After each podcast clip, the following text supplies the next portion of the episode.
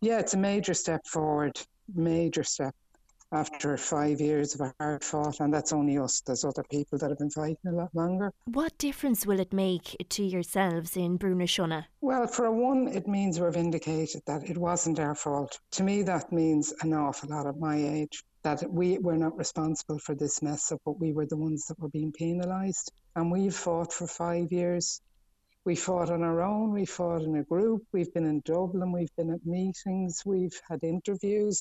I must say the media were great to help us highlight it. Thank you very much for that. Is the justice of it all just as important as the financial remediation? Well, I'd be a real hypocrite if I said the financial remediation meant nothing. Of course, it takes stress off us. But it really, really means a lot to me that through all the fighting and all the people we met, the politicians who ignored us, or they gave us the usual bland, yeah, we'll be in touch, that we were right, that it wasn't our fault. And it's good to find that we are now being backed by the government, which is excellent news. Lorraine, in relation to the scheme, they've guaranteed that it will be retrospective. I know that was a concern for some mm-hmm. people who had already carried out remediation works that they could be compensated for that. So they've said that that will yeah. in fact happen. That's and obviously so welcome. Be. I mean, I don't really know a lot about the retrospective end of it because I was more in the redress.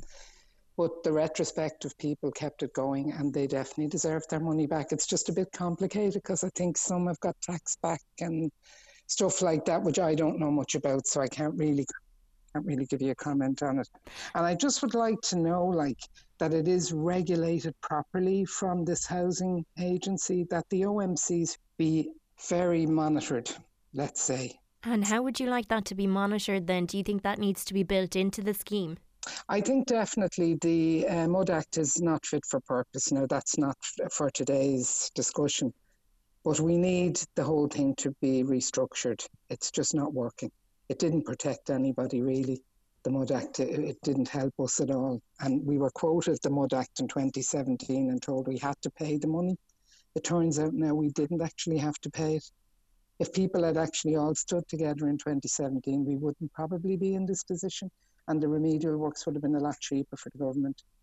But that's that's like saying in hindsight, you know. Well, looking, I'd like a, a qualified person who's more, who's impartial. I'm sure the agency in Dublin will address all those things, you know, if, if we get that far. Well, Lorraine, the housing minister has come out and said that some payments will be issued this year, more to be issued next year as the scheme is stood up. Mm. Um, but a lot mm-hmm. of houses due to be remediated, they're talking about a hundred thousand. So they're saying it could take some time. How hopeful would you be of a quick resolution to the issues at Brúna How hopeful would you be, or when would you be expecting that remediation works could be taking place? I actually don't know. The problem with Brúna is a lot of the apartments are fine. My my apartment, as far as I'm aware, is fine. My block is fine. So there's no mad rush. I'm not going to be selling my apartment, so I don't need a fire cert. I can't speak for people in the other blocks because some of them have big issues, some of them have no issues. Mm-hmm. But we all have to pay because of the way our leases were structured. We're all responsible.